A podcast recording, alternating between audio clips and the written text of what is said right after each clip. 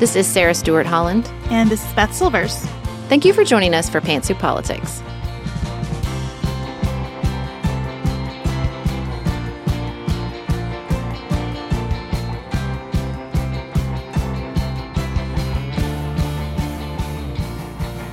Hi, everyone. It's Elise, the managing director of Pantsuit Politics. Our team has really enjoyed putting together these final episodes of 2022 and reflecting back on the biggest news stories of the year with you. Choosing what stories to cover on the show can be a difficult process for us, particularly when we feel the push and pull of the urgent versus the important. One way we are able to balance that is through the work we do for our premium subscribers. Our premium content includes eight bonus episodes each week, four of Sarah's Good Morning News Briefs, and four of Beth's Deep Dives, which we call More to Say. More to Say, in particular, gives us room to cover stories that we either don't have time for on the show, or maybe to cover stories in a deeper, more analytical way. Beth is especially adept at breaking down legal news, which is some of what you'll hear on today's episode. We've pulled together clips from several More to Say episodes about the FBI's search of Mar a Lago. You'll also get to hear Sarah and Beth's immediate reactions to this story as it broke just in time for them to discuss it on a Thursday episode of More to Say, which we lovingly refer to as the spicy episode, since they often let loose and offer less nuanced takes than they do in other places. We hope you enjoy this look back at the initial search and the legal battles which continue to unfold. If you enjoy this content and are not already a premium member, you can subscribe on Patreon or Apple Podcasts. There are links in the show notes to learn more. We'll be back with new episodes and new premium content the first week of January. Hey, I'm Ryan Reynolds. At Mint Mobile, we like to do the opposite of what Big Wireless does. They charge you a lot, we charge you a little. So naturally, when they announced they'd be raising their prices due to inflation, we decided to deflate our prices due to not hating you. That's right. We're cutting the price of Mint Unlimited from $30 a month to just $15 a month. Give it a try at mintmobile.com slash switch. $45 upfront for three months plus taxes and fees. Promo for new customers for limited time. Unlimited more than 40 gigabytes per month. Slows. Full terms at mintmobile.com. Traditionally, financial planning advice is either only for those who are already wealthy or salespeople calling themselves financial advisors who say they'll give you free financial advice but really just sell products to earn commissions. Fearless Finance takes a dramatic departure from either of those traditional models. Their entire business is built on making financial advice accessible and affordable because we know that financial literacy, stress reduction, and financial security are critical to overall well being. I'm a little bit obsessed with Elizabeth, our fearless finance advisor. I've had an array of advisors in the past who answered questions like, Should we be spending less on this? with evasive answers like, It depends on your priorities. Not Elizabeth. She answers with actually helpful guidelines. You're spending more than the average family of five, or I'd like to see this increase by 6%. Uh, thank you. This is Fearless Finance's mission to make advice affordable and accessible. You meet with your planner virtually and they charge you by the hour. You only pay for the time you use down to a quarter hour. Their planners meet with you where you are on your financial journey, no judgment. Visit fearlessfinance.com today. You can chat with a planner for free to make sure it's a good fit, and you'll get $50 off your first planning meeting when you use the code PANTSUIT. That's fearlessfinance.com and use code PANTSUIT for $50 off your first planning meeting.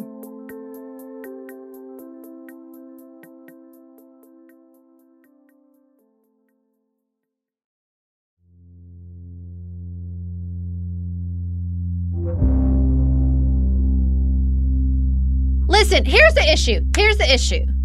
The issue is this man is ridiculous and his response to everything is ridiculous. And so it is difficult to stay in a serious posture. That's yes. the issue.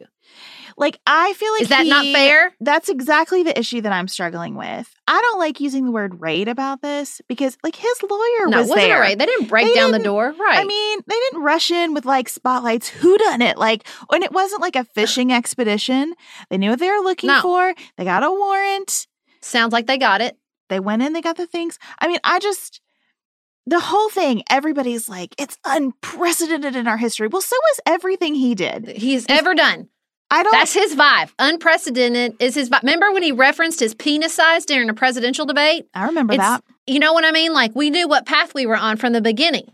Remember, That's like, all I'm saying. Yesterday, when we were seeing pictures of the toilet with his handwriting on papers that had been shoved down, flushed I mean, down the toilet. That also I don't think we've seen before. Um, maybe And I'm also- wrong, but And it's just the the the karmic justice of like being consumed with her email server and you're just complete disregard for the storage and proper procedure regarding classified documents. Like it's just you can't write this shit. And here's the other thing. There was a moment where I thought, okay, I'm Joe Biden. I'm pissed. Like I just passed this amazing legislation and this is going to be the news story. So if you think this is about Joe Biden like winning, first of all, you don't understand politics. He doesn't want us talking about Donald Trump. He wants us talking about his legislative victory. And then I'm also in the like Liz Cheney space where she, I loved in that interview where somebody was like, this is bad politics. And she was like, that's not the point. Yeah. Right. Like, this is not the point. The point is not the politics of it. The point is, at some point, we have to say it stops being about politics and starts being about applying the laws to the people we voted in to apply the laws. Well, also, the psychic jujitsu that happened to us over the last five years means that nothing you do around Donald Trump is good politics. There are no Right. good politics around Donald Right. Trump. He's just there are zero.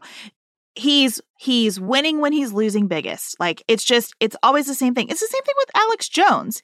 He will find a way to monetize this verdict against him because Ugh. these guys thrive on being counterculture, martyr, victim of everything, hero of their own story no matter what is happening. So there are no good politics around Donald Trump. The victim and the hero at the same time. Yes, the thing that I kept thinking about as I watched truly idiotic tweets coming from Republican senators.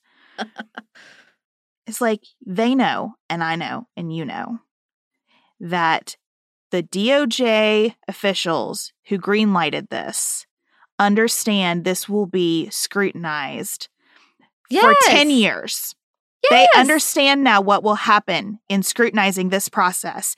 The judge who signed this exactly warrant say, understands. As the judge. Understands. Merrick Garland understands exactly how this is going to be torn apart. They would not have done this, I don't think, unless they were certain. And that has been my prayer all morning. Lord, hear this prayer. Let them not be out over their skis. Let this be the Mm-hmm. No most way. unimpeachable thing that's ever happened. And I believe someone who was qualified to sit on the United States Supreme Court overseeing this is going to get this right. I really Yep. do. Yeah. And I, you know, and do I think that this will help them among their base? Of course it does, but I don't care anymore. I don't care. We just can't be held hostage by that forever. No. Because everything related to him is that. There, there just is no, there's no other thing. So we cannot be held hostage to that. No sort of moderate, average, independent American is falling for the they're all out to get me. Still? Still? Really? Your own appointed FBI director is out to get you? Like it's just it's losing its you can only trot it out so many times. Thou dost protest too much before it starts to lose its impact, except among the people who are praying in the fake jail cells. You know what I'm saying? I, Man, I feel like my saying. accent really comes out when I talk about jail cells, just for the side note. My accent is out too because I spent a whole week in Western Kentucky. So if I'm saying things Jail like cell. over yonder, we're fixing to. Let me try that again. things. Cell, jail, cell. Let me try Well- that one more. Yeah, there we go. I don't mean to be a wet blanket. Like oftentimes I find the Twitterification of moments like this hilarious. When when Brett Kavanaugh was like had people outside of Morton's where he was eating his steak, I thought the Twitter memes about that were hilarious. Like I enjoyed that night very, very much. I couldn't this time because I do feel a little bit sick. We are going to a dark place. This is this is going to be hard. It is going to get very, very difficult before it gets better. It also feels to me like this is the only way out, and I want out. Yeah. out. In moments where it is hard and also ridiculous, sometimes humor's the best You gotta strategy. cope. Yeah. You know, you got to cope. And it's like, we've all been drugged down the drain with this man, acu- you know, winning his freaking election, not even winning because more people didn't vote for him, because he used FBI investigations against Hillary Clinton. And now he is just crying out, throwing a tantrum at the highest level because now he is the subject of an F. You can't write this shit. You can't write it. And so, they're like in moments like that, what are you supposed to do? Just like you can't, you can't anything but just sort of half delight, half sob and weep in the ridiculousness of it, all of it. And it's tough. Like, this is not even his biggest legal problem this week. No, no. He's going to be deposed this week. Like, th- I mean, there is a lot going on around him. It is tightening from every angle. And of course, that is going to speak to people for whom the persecution is the point. Like it is, it and he's going to make him more dangerous. It is going to make him more powerful. 100%. It is going to make him more dangerous. It is going to raise more money. That's why all of these people who preferred to leave him for dead for a while are going to hop back on. Like yep. to the extent that you thought some of these Republicans in national leadership were trying to distance from him, they are going to hop right back on now. They Yeah. are. Again, I just think there's nothing else to be done about it. The only way through is through it. You know what That's I'm saying? right. Like That's the, right. The only way, the only way is through it. The only way is through the hot, red hot center of this disastrous presidency. The problem with Donald Trump from the beginning has been an over identification with him. Mm-hmm. You put a man on a flag, that's dangerous. You Yep. know, we've been talking a lot for a couple years now about how people people on t-shirts is not a great idea. Putting a man on a flag is dangerous. There's been an over identification with him. And this is going to set off even more of that over identification with him. So what I don't want to do is on my side have an over identification about this. Like when I talk to people who love him about this, I want to be in a place of I hope they did this exactly right. This is a big deal. It is very serious and I and I hope they did it exactly right and I truly don't believe a federal judge would have allowed this to happen were there not some very tight information in front of that judge. And I am certain that there will be a congressional investigation of it. And if so so if something was done wrong here, we will know. I I just don't I don't want to get wrapped up in outcomes and I don't want to be like putting Merrick Garland on t-shirts now like I just don't want to over identify anywhere cuz I think that's what brought us here. Yep. Yep. I agree. So that's what we're going to do. Have we said what we have to say about this for today? Do you have any jokes that you thought were particularly funny just to like leave I mean, my favorite was that Rachel Hillary Clinton should go on Rachel Maddow and laugh for 10 minutes because, you know, j- again, the karmic justice of what was done to that woman in that election. And now that this is falling out over the handling of classified documents, it's just, it's too much. It's too much. The only one that I could get myself to really chuckle at was the the picture from from way back when he's talking to the little boy who's like mowing the White House lawn, and it's, It's like, like, screaming. they even they even broke into my safe. I thought that was a little funny. What does It's a little Donald Trump funny. keep in a safe? I would love to know. Is that even true? I mean, I just don't want to accept his drama filled characterization. I think he probably has a safe. I, I believe he has a safe, and I would be intrigued to know what is in it. But you like his telling of this is going to be the most movie esque floodlights. Well, and that's the thing, that tells you- version. It tells you everything you need to know. hundred percent. That if the argument is this is politically motivated, then why was Trump the one telling everyone? That's if the right. politics is for in the Democrats' favor, why was Donald Trump the one to tell the public? Because I think everything that happens to him, all he does is produce it. That's why January 6th is bothering him so much because those hearings are well produced and he knows it. And so Yep. he has got to figure out his counter programming. and Mhm. and he's like what th- we're not going to talk about a boring document driven search of his home we're going to talk about him being treated like a terrorist you know Yep.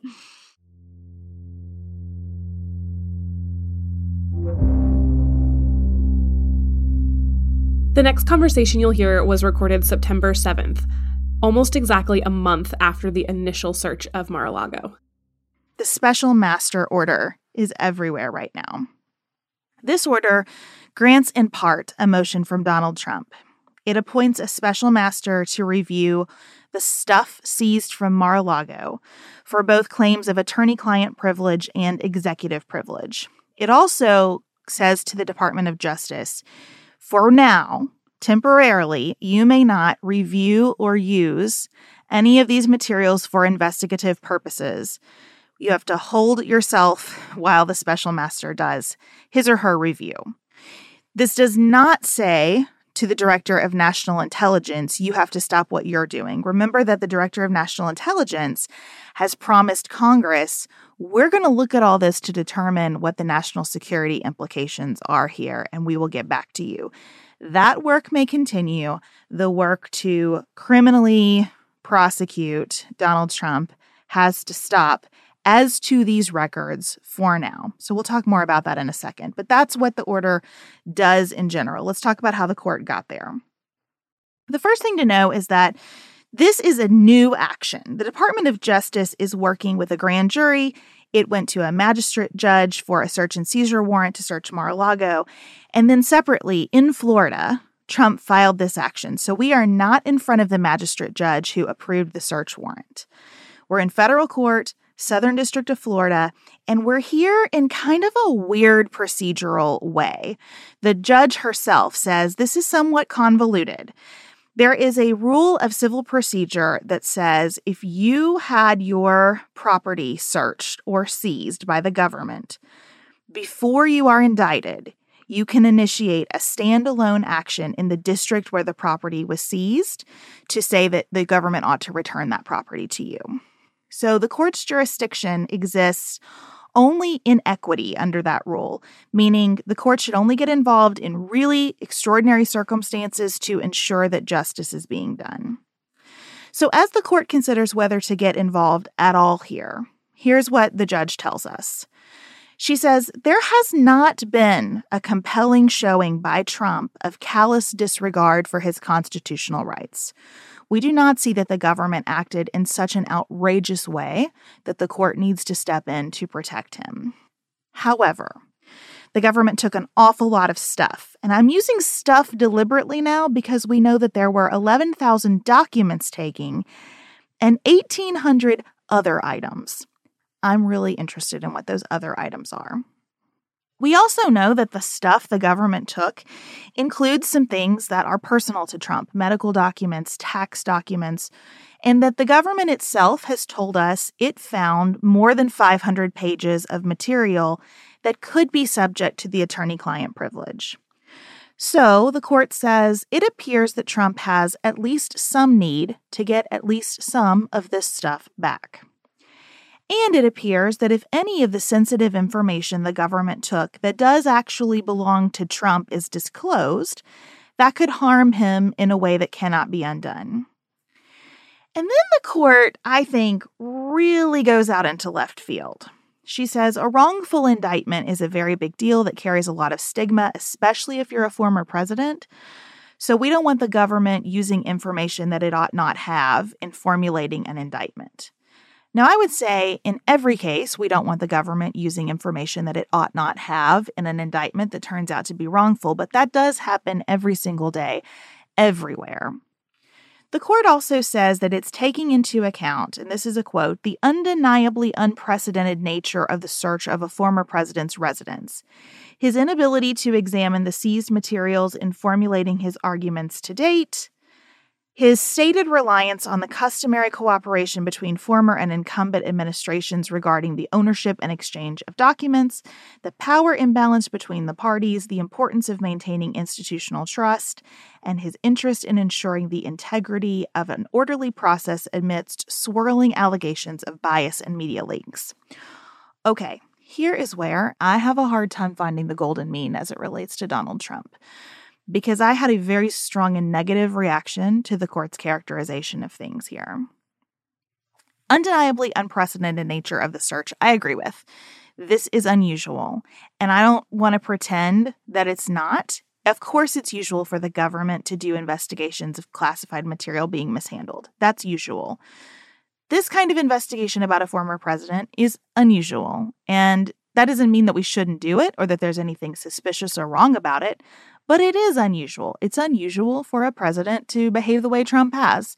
So I don't want to pretend that that's not true. It does seem extremely dumb to me for Trump to complain in court about the fact that he hasn't had a chance to review the materials that were taken from him. Well, he had them for a year and he had all this back and forth with the National Archives and Record Administration about whether he ought to have them or not. So it seems to me that if he doesn't know what's in those cartons at this point, that's on him, not on the government. I think his stated reliance on the customary cooperation between administrations is really silly uh, given that he has been largely uncooperative and deceptive in his correspondence with the government. This power imbalance between the parties to me is laughable. And I too would like to maintain institutional trust, but hearing that from Donald Trump and from a judge as a point in his favor seems pretty rich to me too.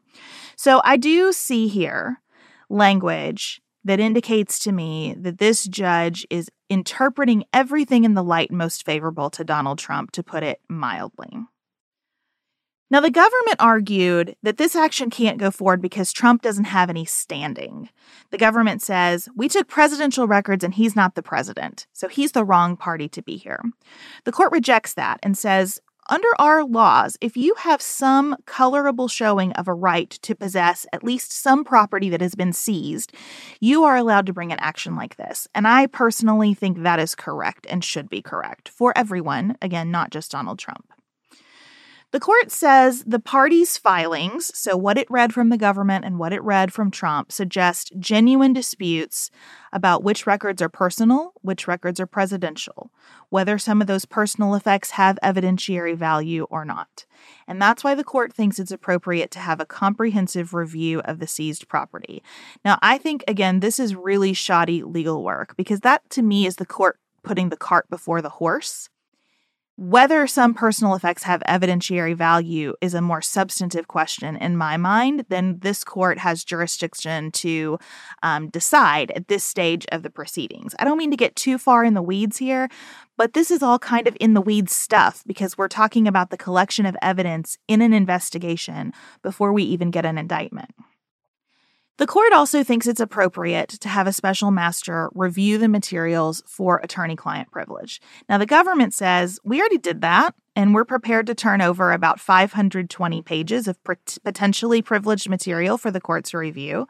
Another round of screening is unnecessary here, and the court is very skeptical of that because there were at least two instances where investigators took material that they thought was potentially privileged back to the privilege review team. Now, in the hearings, it sounds like the government ultimately concluded that that material was not privileged and that this really illustrates that the investigative team was working with tremendous care. But the judge sees it differently and says this shows that your process was shoddy and you might have left things out.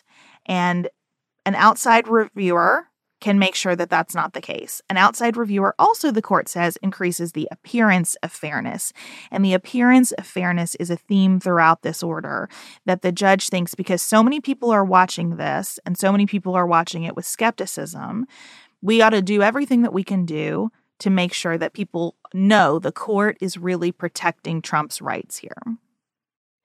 As it relates to executive privilege, the government asserts that Trump doesn't have executive privilege in his arsenal. He is not the executive.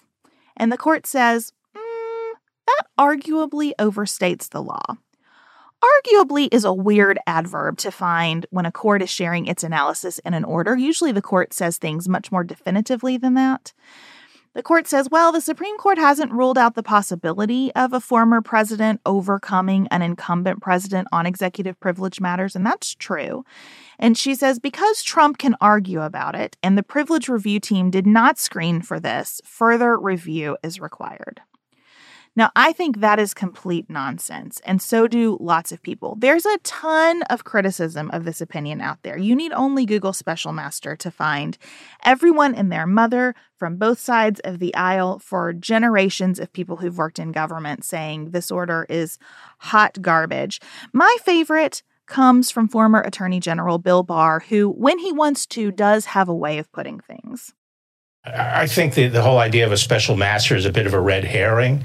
Uh, the only documents that have been taken, it seems to me, that there's a legitimate uh, concern about keeping away from the government and insulating the government from would be documents relating to his private lawyer communications, him as an individual and his outside lawyers.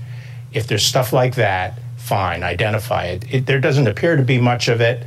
I'm not sure you need a special master to identify it, but what people are missing is that all the other documents taken, even if they claim to be executive privilege, either belong to the government because they're government records, even if they're classified, even if they're uh, subject to executive privilege, they still belong to the government and go to the archives. And any other documents that were seized, like news clippings and other things that were in the boxes containing the classified uh, information, those were seizable under the warrant because they show the conditions under which the classified information was being held. So I think it's a red herring. Uh, I think it would, you know, at this stage, since they've already gone through the documents, I think it's a waste of time. It's worth watching this clip just to watch the Fox anchors squirm and almost crack up while Barr is talking. Barr goes on to say that he is skeptical of Trump's claim that he declassified everything, and that if he declassified everything, that would be so abusive and reckless that it would almost be worse than taking the documents. Here's my favorite quote that I most agree with. I think the driver on this from the beginning was the, was you know loads of classified information sitting in Mar-a-Lago. People say this was unprecedented. Well, it's also unprecedented for a president to take all this classified information and put him in a country club. It seems silly to even add my opinion to the chorus of voices around this order, but I will for a minute. I do think that this is poorly written. It is filled with shoddy legal work where this judge is just making conclusive statements. I mean, judges can do that. That's part of being a judge. But I don't think there is a particularly strong analysis of the record to support this order. And I think there is a seemingly strong bias in favor of Trump here.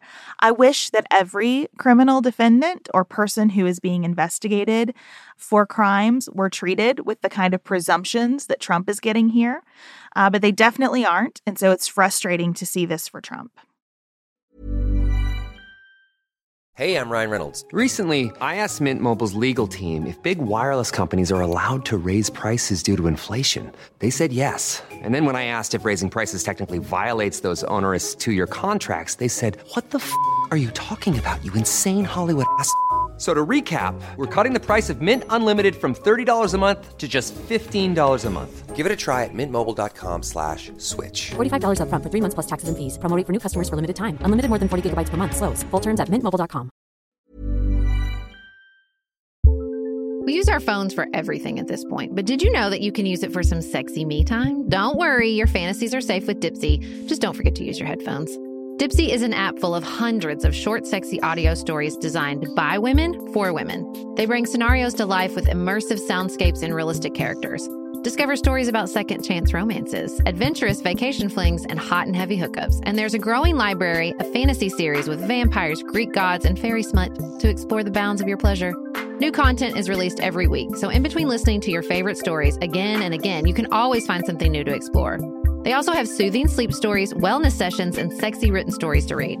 Let Dipsea be your go to place to spice up your me time. Explore your fantasies, relax and unwind, or even heat things up with a partner.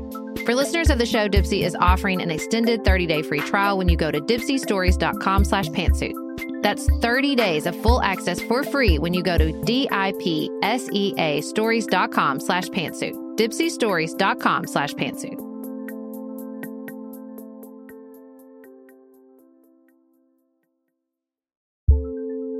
Often I'll try to put together an outfit, but I'm missing one essential to really make it work. Lately, that's been a dressy silk camisole. Enter Quince. I found the perfect one, washable silk to boot, and it fits beautifully and completes several of the looks I've been trying to achieve. And it was completely reasonably priced. Not fast fashion cheap, but also not overpriced.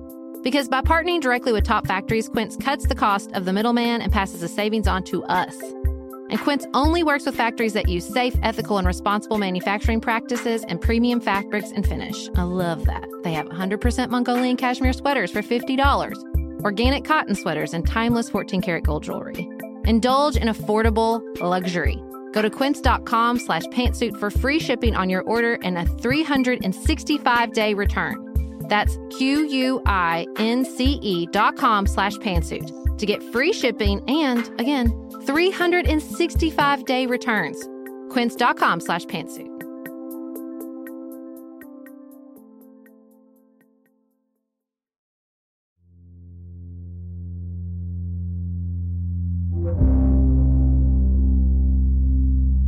This next conversation was recorded September 20th. We're going to talk about Donald Trump again. It feels like we just talked about Donald Trump two seconds ago, and I'm really working on what's the right balance. But I think this is pretty important. And I want to kind of have those those two ideas in the backdrop because some judges realize my voice ain't good enough for bad lyrics. Like, I really have to have the law right. And some judges take more of a doesn't matter what I say as long as I say it with inflection approach to things. And I would love to hear what you think is happening with Judge Cannon. So we're going back to Florida. This is Trump's case against the Department of Justice, where he's asked a judge to exercise the court's equitable powers do what is necessary in the interest of truth, justice, and the American way to protect me as a property owner. And the district judge who has the case, Judge Eileen Cannon, has been extremely sympathetic to Trump and extremely skeptical of the government. And that is the most generous way that I can put it. So, Trump and the Department of Justice agreed that retired Judge Raymond Dearie would be a fine special master. We talked about all of that last week. And if you are new here, welcome. You can go back to those episodes. We'll link them for you so you can kind of get caught up. But I'm going to keep us moving forward. So, Judge Cannon accepted that recommendation. She appointed retired Judge Raymond Dearie to serve as special master, and she told us what she would like him to do. She would like him to verify that the Department of Justice's inventory of what they took from Mar a Lago is accurate and complete. She would like him to conduct a privilege review and make recommendations as to privilege disputes, including executive privilege and attorney client privilege. It is bananas to me that she is including executive privilege, but we'll talk more about that. She wants him to identify what is personal and what is a presidential record. Again, I think she is seriously intruding on the criminal investigation here because she's asking this special master to decide what are going to be issues of fact in any criminal case that the Department of Justice might bring. Fourth, she would like him to evaluate any of Trump's claims for return of property, things that Trump says, I should get this back right now. She says that Judge Dearie can consult with the National Archives and Records Administration. Remember that the Department of Justice wanted that consultation and Trump did not. She is requiring the Department of Justice to give copies of potentially privileged documents to Trump's lawyers, along with anything else not marked as classified. This seems to me to be a gaping hole in her order as to the reality of the situation.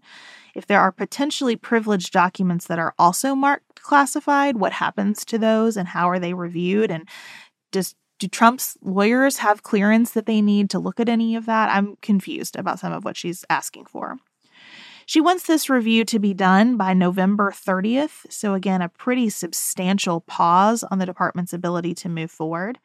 Now, here is the one like moment of delight Judge Cannon has said that Trump asked for this. He does have to pay 100% of the fees for the special master and anyone he hires to help him. And I wish all those folks good luck in collecting. Okay. Remember that in addition to approving Trump's request for a special master, Judge Cannon also put the brakes on the DOJ's review and use of these documents in the criminal investigation. And the DOJ went back to her to say, okay, can we carve out of that stay these hundred documents that are clearly marked classified, that are very important, where time is of the essence? And we now have her order on that question, which effectively says no. I don't think this order is a big deal in the overall picture of can Trump be held accountable? I think this order is a pretty big deal for lots of other reasons. So let's talk about it. Judge Cannon says that in order to grant the government's motion, she would have to accept two premises that she does not yet accept. The first is that all of those 100 documents are classified records, and Trump couldn't have an interest in them. The second is that Trump has no plausible claim of privilege as to any of these documents. She says these issues are disputed, they require a neutral third party, and she wants the special master to review the documents and decide. And she's pretty forceful in her language here, like, I've already thought about that in connection with rendering my order appointing the special master. Why are you asking me again? Here is what's bananas to me, and I'm just going to editorialize the whole way through here. I cannot help it today. Usually in court, in order to dispute a fact like this document is marked classified and is therefore classified, you have to say something very specific to create a real question about it. The judge, it seems to me, is allowing Trump to just kind of tweet his way through the process. She's saying there is a question because he questions it, not because he's offered any real reason to question it. Get a load of this sentence. Although the government emphasizes what it perceives to be plaintiffs' insufficiently particularized showing on various document specific assertions, it remains the case that plaintiff has not had a meaningful ability to concretize his position with respect to the seized materials given 1. the ex parte nature of the approved filter protocol, 2. the relatively generalized nature of the government's detailed property inventory, and 3. plaintiff's unsuccessful efforts pre-suit to gather more information from the government about the content of the seized materials. First, that sentence is just an affront to the English language. But let's try to translate it. Sure, Trump hasn't raised any specific objections to any specific piece of evidence, but that's because he can't, because he doesn't even know what documents he had been fighting the government about keeping in his possession for the past year. That makes no sense whatsoever. The idea that Trump didn't know what he had and can't know what the government took from him, yet he was fighting to keep it this whole time, is nonsensical. Now, the Department of Justice told Judge Cannon that if she did not accept this request, it would appeal to the 11th Circuit. So Judge Cannon decides she's like she'd like to elaborate on her special master order. And here's what her elaboration consists of. She says the only work that stops for the government pending the special master's review is the criminal investigative work, and she gives us her definition of what that means. She says the government cannot present the seized materials to a grand jury, and use the content of the documents to conduct witness interviews as part of a criminal investigation. But she says the government is not restricted from conducting investigations or bringing charges based on anything other than the actual content of the seized materials, from questioning witnesses and obtaining other information about the movement and the storage of the seized materials, including the classified documents, as long as they're not discussing their contents. The government is okay to brief congressional leaders on the seized materials, and it can review them to conduct security assessments or involve the FBI in any of these matters. And I think it is amazing that she views this as clarifying. This, to me, reads like an invitation for fight after fight after fight between Trump and the Department of Justice.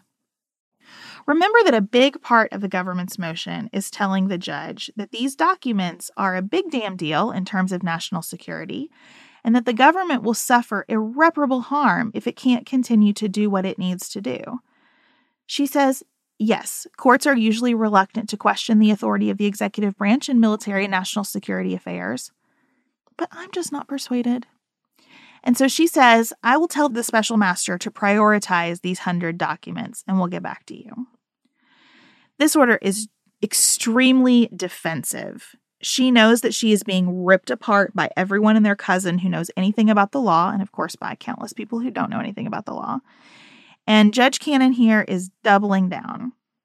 And I am so sorry, but I hope the 11th Circuit Court of Appeals absolutely shreds this order in its review, but we'll see. Here's why I think this is a big deal.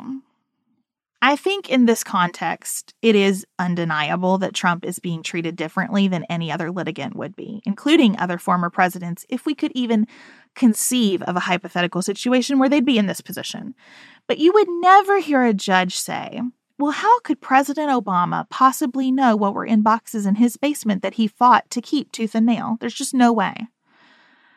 I also think we're getting into national security matters that courts usually do stay out of for separation of powers reasons. I don't know how I feel about that.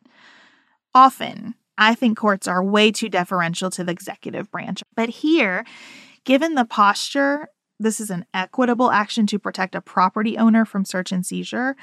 I think it is highly inappropriate and an enormous and unethical expansion of the power that Judge Cannon has in this matter. And the other thing I want to highlight is that this appears to be a judge who is not good at judging, and she is a federal district judge. She is going to make decisions about whether criminal defendants live or die.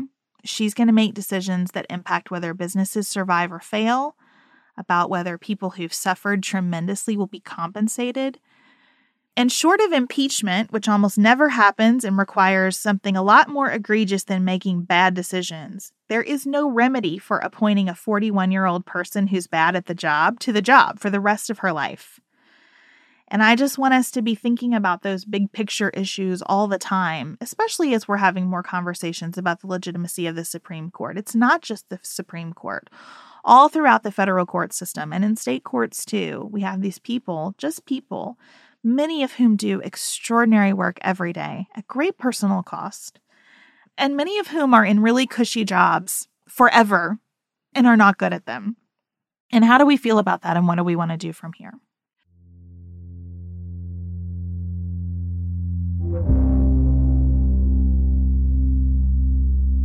Beth returned to this case with an important update and recap of what's happened thus far on December 5th, and you'll hear some of that now. This period between Thanksgiving and the end of the year is a lot. I think it needs a name because I think constantly about how we are just in this slide to the end of the year and it's hard. You know how the period between the election and the inauguration of a new president is called the interregnum? I think we ought to call this time between Thanksgiving and the new year the indulgent regnum. We have indulgent food, indulgent schedules, we need indulgent rest to get through it all. So here we are. It's the indulgent regnum. We're going to do our best to soldier through it together. Beginning with this opinion from the 11th Circuit in the matter of Donald J. Trump versus USA. We are before a three judge panel of the 11th Circuit here. Judges Pryor, Grant, and Brasher one appointed by George W. Bush, two appointed by Trump. The opinion comes to us per curiam. If you've been around a while, you know that means we don't have a single judge signing it. It ostensibly represents the consensus of the three people who heard it, or at least no one chose to dissent or write separately to concur here. The first paragraph is beautiful in its simplicity. Here it is. This appeal requires us to consider whether the district court had jurisdiction to block the United States from using lawfully seized records in a criminal investigation? The answer is no. Before we get to that answer, we get a little review of how this case came to be. And there are so many Trumpy legal things that even though we've talked about this a lot, I think a quick and colloquial reset on the facts is probably in order. We are going to go through this opinion very carefully because number one, it is the indulgent regnum, and we should be indulgent in our read of things, especially those with the potential for some healthy schadenfreude. And number two, there's a lot here that I think our new friend Jack Smith, the special counsel appointed by Attorney General Merrick Garland, is pretty pleased with. And I would like to hover on that for a second. So, former twice impeached, truth socialing rather than twittering, dines with white supremacists who endorse Nazi ideas. President Trump went to Florida District Court and said, Hey, I would like you to use your equitable jurisdiction. That is a fancy way of saying, Help, something very unfair is happening, and I need you to protect me from that unfairness. The unfairness he's referring to is that the United States government first asked him politely and then asked him less politely and then quite sternly asked him and then demanded documents that belonged to the country, not to him. Those documents seem to uh, contain very secret information that would make a resort an inappropriate place for them to hang out. And then, when he did not give all those documents over to the government, the FBI came to take them. District Judge Eileen Cannon, who drew this case, gave Trump pretty much everything he wanted. She appointed a special master, a magistrate judge, to review the documents for both attorney client privilege and somehow executive privilege. No one understands how she got there. She stopped the Justice Department in its tracks on portions, not all, but portions of its criminal investigation. The only thing that she really did that made life hard for Trump is she required him to pay for the special master's review since he did ask for it. And then the special master, who Trump picked came in and said, Okay, sir, I would now like you to offer some support for your arguments about these documents. And Trump was like, Hmm, I don't think so. And the special master was like, No, I do think so. And so Trump went back to Judge Cannon and said, Help, I thought I liked the special master, but now I maybe don't so much. And Judge Cannon was like, Special Master, stop being so mean to Trump. But the Special Master continued to insist that we actually argue in court, not just advance what are the equivalents of Truth Social posts. And meanwhile, the Department of Justice goes to the 11th Circuit Court of Appeals and says, this is all kind of bananas, don't you think? And the 11th Circuit says essentially, yes, it is all bananas, and we are done with it with a D. And you know what we're going to do? We're going to walk it all the way back to the gating issue to get in federal court jurisdiction, and we are going to find that Judge Cannon did not have it. So that's the setup. In law school, when you read an opinion, you're sometimes taught to analyze it using a me- method called IRAC or IRAC. That stands for issue, what's the question presented by the case? Rule, what law applies to this question? Analysis, how does the court apply the law to the question? And conclusion, what does that application mean for the parties? So let's do that first because it makes this opinion pretty easy to track. For the issue, the court says it is Does Judge Cannon have any business doing anything in this case? Was the federal district court properly exercising its equitable jurisdiction over Trump's claims? On to the rule. So, our rule is that federal courts are courts of limited jurisdiction. Our whole government is built on the idea that states have the main powers, and the federal government and its branches only get the powers spelled out or read into the Constitution. For federal courts, that means that only certain types of cases between certain types of litigants over certain stakes can be heard.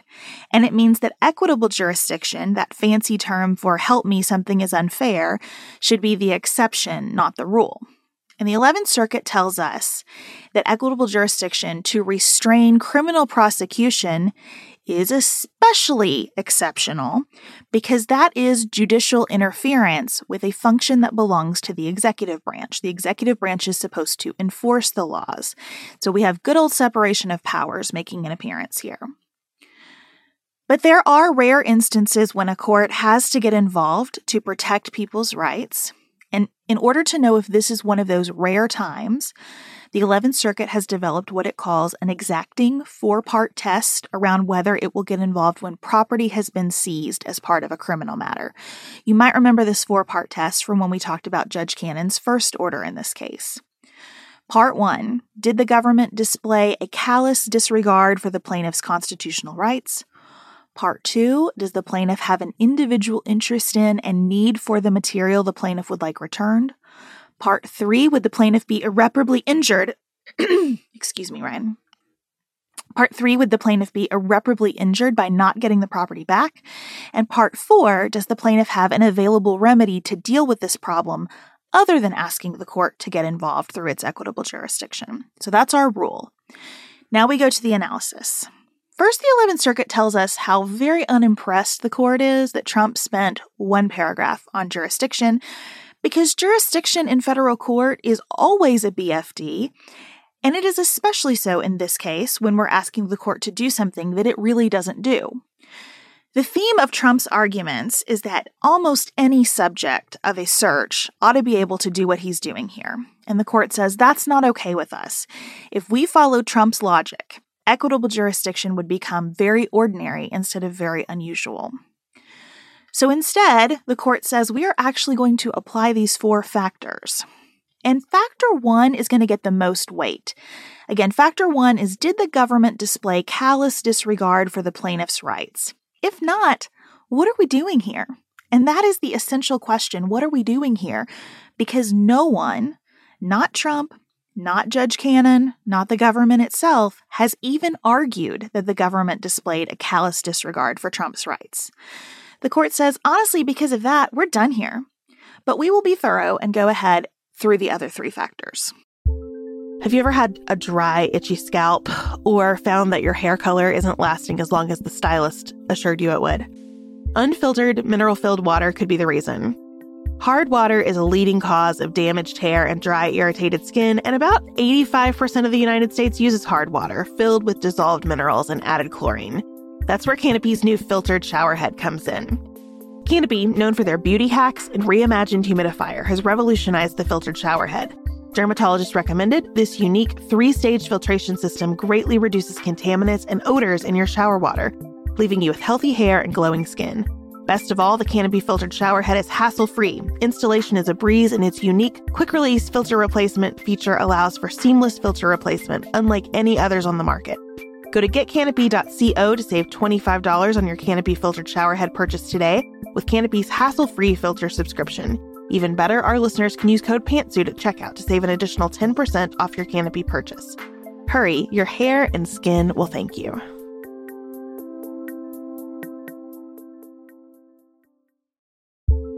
I hope you guys don't mind to time travel back with me about a year. I was in the process of resigning myself to the idea that part of middle age for me might mean that my hair was going to slowly turn to straw and fall out of my head. Drama aside, we all know that your hair and skin can sway your mood and impact your day in ways you can't underestimate. I have tried other custom beauty products and just found that they kind of made my hair worse. But ever since I switched to a custom hair routine with Prose, I've noticed so many benefits. Healthier hair, yes, but beyond that too. I feel like I don't have to blow dry my hair anymore in order for it to look good because it's stronger, fuller, softer, and just looks nicer. Prose is made for people, not hair and skin types. Personalization is rooted in everything they do, from their in depth consultation to their made to order model. My custom shampoo and conditioner, for example, were formulated to improve the smoothness and volume of my hair. And I really see, after months of using my custom formula and tweaking it with the review and refine tool for this season, that I have nice looking hair all year long. Prose is so confident that you'll bring out your best hair and skin that they're offering an exclusive trial offer of 50% off your first subscription order at prose.com slash pantsuit. So go get your free consultation, then 50% off at prose.com slash pantsuit. That's P-R-O-S-E dot com slash pantsuit.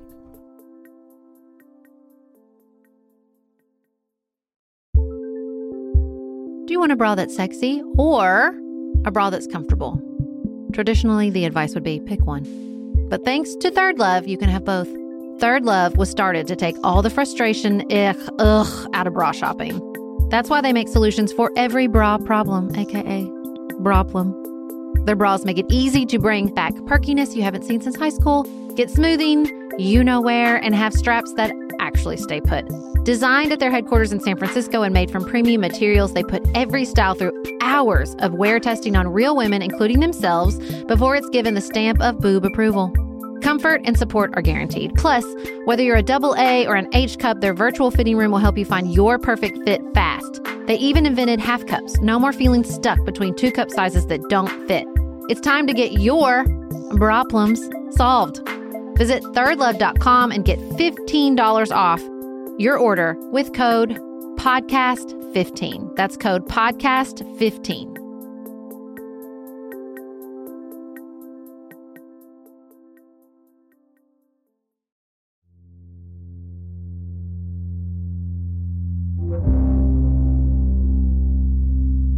Factor two Does the plaintiff have an individual interest in and need for the material? Nope, the court says. The government already returned Trump's passport, and Trump hasn't identified with specificity anything else at all that he needs. You can't say things like, these are my, they have my passports, and there are other things like my passports that I might possibly need at some point for some reason. You have to say exactly what the things are and exactly why you need them so badly. And I have to pause here for the best footnote in a legal opinion I've ever read. I'm going to try to read it with a straight face, but I make no promises. This is footnote three. During discussion of this factor at oral argument, plaintiff's counsel noted that the seized items included golf shirts and, quote, pictures of Celine Dion. The government concedes that plaintiff may have a property interest in his personal effects. While plaintiff may have an interest in these items and others like them, we do not see the need for their immediate return after seizure under a presumptively lawful search warrant. Forever in the historic record, Trump misses his pictures of Celine Dion. Makes me want to burst into the Titanic theme song, but we still have two factors to go. Okay. Will the plaintiff suffer irreparable harm if the property isn't returned? Once again, the court says Trump didn't even try to argue this, and District Judge Cannon tried to build an argument for him, and she did a bad job. This factor, from the district court's perspective, boils down to the fact that Trump was the president and presidents are special. But the 11th Circuit, unlike the district court, says, I don't know what you mean. Like, are you saying it's special because these documents are classified, or are you saying it's special because Trump himself is special as a former president? If you mean that the documents are classified, we're not going to worry about that because we're talking about the government having them, and the government excuse me, the government does need to review classified documents, and they are unlikely to be improperly released because, friendly reminder, and the whole reason we're here, that is a crime. And the fact that there could be sensitive information about Trump as a person is too bad, so sad. Every single person who's ever had the FBI seize something from them has probably been really embarrassed about it and has probably had things taken from them that they would have preferred to keep to themselves. But we're not going to write a rule that just applies to former presidents. Last factor Does Trump have a legal way to deal with this other than asking for the district court to exercise its equitable jurisdiction? The wording here can get confusing. We talk about law and equity in courts. So, law means there is something written down somewhere that would allow you to do what you're doing. Equity means you don't really have anything written down anywhere, but you just think, in the interest of fairness, the court should act anyway. So, this question is Is there a law somewhere else that Trump could use to deal with this if something improper has happened here. And the court says, let us remind everyone as we examine this factor that the government executed this search from a search warrant that a magistrate authorized. Once more, for the plaintiff who seems to not understand this the government acted according to a court order in taking these documents. If we let plaintiffs come in and say, every time the government executes a search warrant, I think they took more than they should have, in a separate action, courts would do almost nothing but hear those separate actions. This, I think, is the essential point. The, the 11th Circuit said the status of these documents as personal or presidential does not change the fact that the government had authority to seize them under a warrant. If there are categorization issues, these are personal, these are presidential, that will be dealt with in future legal proceedings. But it doesn't change the fact that this was a legal seizure. Then the court tells us what it really thinks, and this is a quote All these arguments are a sideshow. The real question that guides our analysis is this adequate remedy for what? If there has been no constitutional violation, much less a serious one, then there is no harm to be remediated in the first place. So there's our analysis. The court walks through those four factors with the presumption that equity should be exercised rarely. And the conclusion is that this court refuses to, in its words, radically reorder case law limiting the federal court's involvement in criminal investigations. So the entire proceeding is dismissed. Game over. This case is thrown out. So we could be done there, but let's not be done there. Remember how I promised a fine tooth comb reading? I would like to go back to section one of this opinion, where the court rehashes the factual background. This is where I think our new friend Jack Smith might really be feeling it. The 11th Circuit tells us as Trump's term ended, movers took documents from the White House to, quote, a South Florida resort and club known as Mar a Lago. And then the National Archives and Records Administration, the court says, consistent with its responsibilities under the Presidential Records Act, sought to obtain missing presidential records from him. So we have an explicit endorsement of the government's actions here. Then we have a statement that essentially the government asked nicely first. It sought the voluntary return of those records, and it got back 15 boxes and found, among other things, quote, a lot of classified records. The DOJ is alerted. There are more conversations with Trump. He says he's making a protective assertion of executive privilege, and the court tells us that the National Archives dismissed that protective assertion and said, in fact, the question in this case is not a close one. Meanwhile, the FBI develops evidence that there are more of these types of records at Mar a Lago, and it gets a subpoena, and Trump responds with more documents, including 38 that are classified, and 17 marked top secret, and a declaration promising that this is it, there's nothing else, but the FBI develops more evidence that in fact there is more. So, 18 months after Trump is out of office and six months after the National Archives gets the first batch of documents, the DOJ gets a search warrant and goes and finds more classified documents. We knew all of this, but a couple things stand out to me here. The 11th Circuit could have made a very brief statement of the facts, gotten to jurisdiction, and been in and out of this opinion in maybe three pages. Instead, we have here 21 pages of just roasting Trump and his lawyers and Judge Cannon. Also, the court seems to have gone out of its way to say the government has done this correctly. The National Archives and Records Administration did its job, the DOJ proceeded by the book.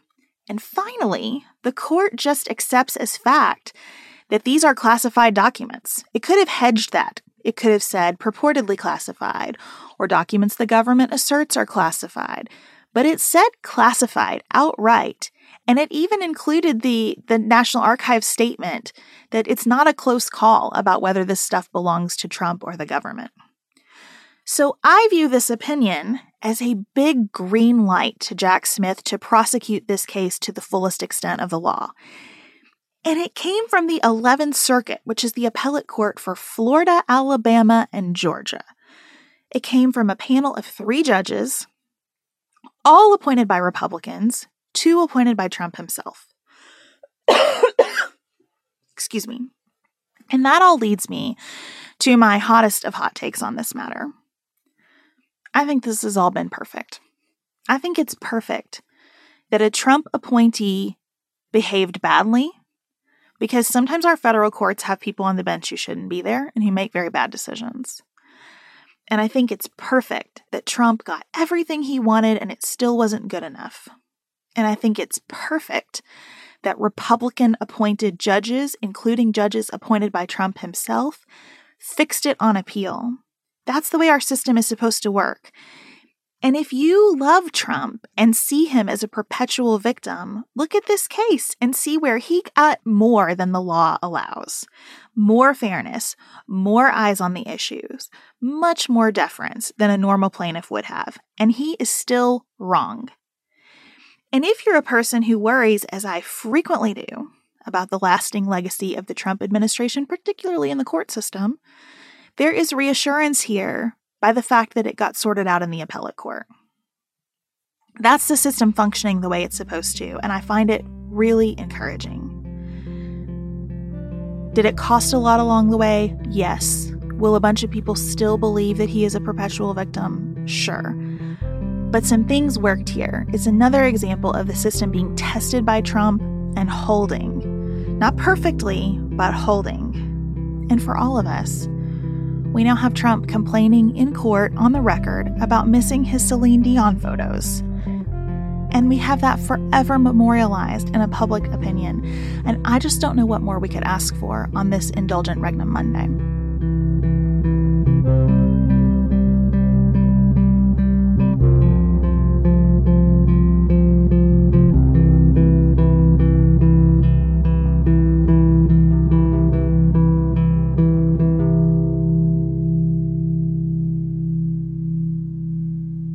Pantsuit Politics is produced by Studio D Podcast Production. Elise Knapp is our managing director. Maggie Penton is our community engagement manager. Dante Lima is the composer and performer of our theme music. Our show is listener supported. Special thanks to our executive producers Martha Brunitsky, Allie Edwards, Janice Elliott, Sarah Greenup, Julie Haller, Helen Handley, Tiffany Hassler, Emily Holiday, Katie Johnson, Katina Zuganellis Kasling. Barry Kaufman, Molly Kors, Catherine Vollmer, Lori Ladow, Lily McClure, Linda Daniel, Emily Neasley, The Hutchins, Tawny Peterson, Tracy Putoff, Sarah Ralph, Jeremy Sequoia, Katie Steigers, Karen True, Annika Uvaline, Nick and Elisa Valelli, Amy Whited, Emily Helen Olson, Lee Shay McDonough, Jeff Davis, Melinda Johnston, Michelle Wood, Joshua Allen, Morgan McHugh, Nicole Berkless, Paula Bremer, and Tim Miller.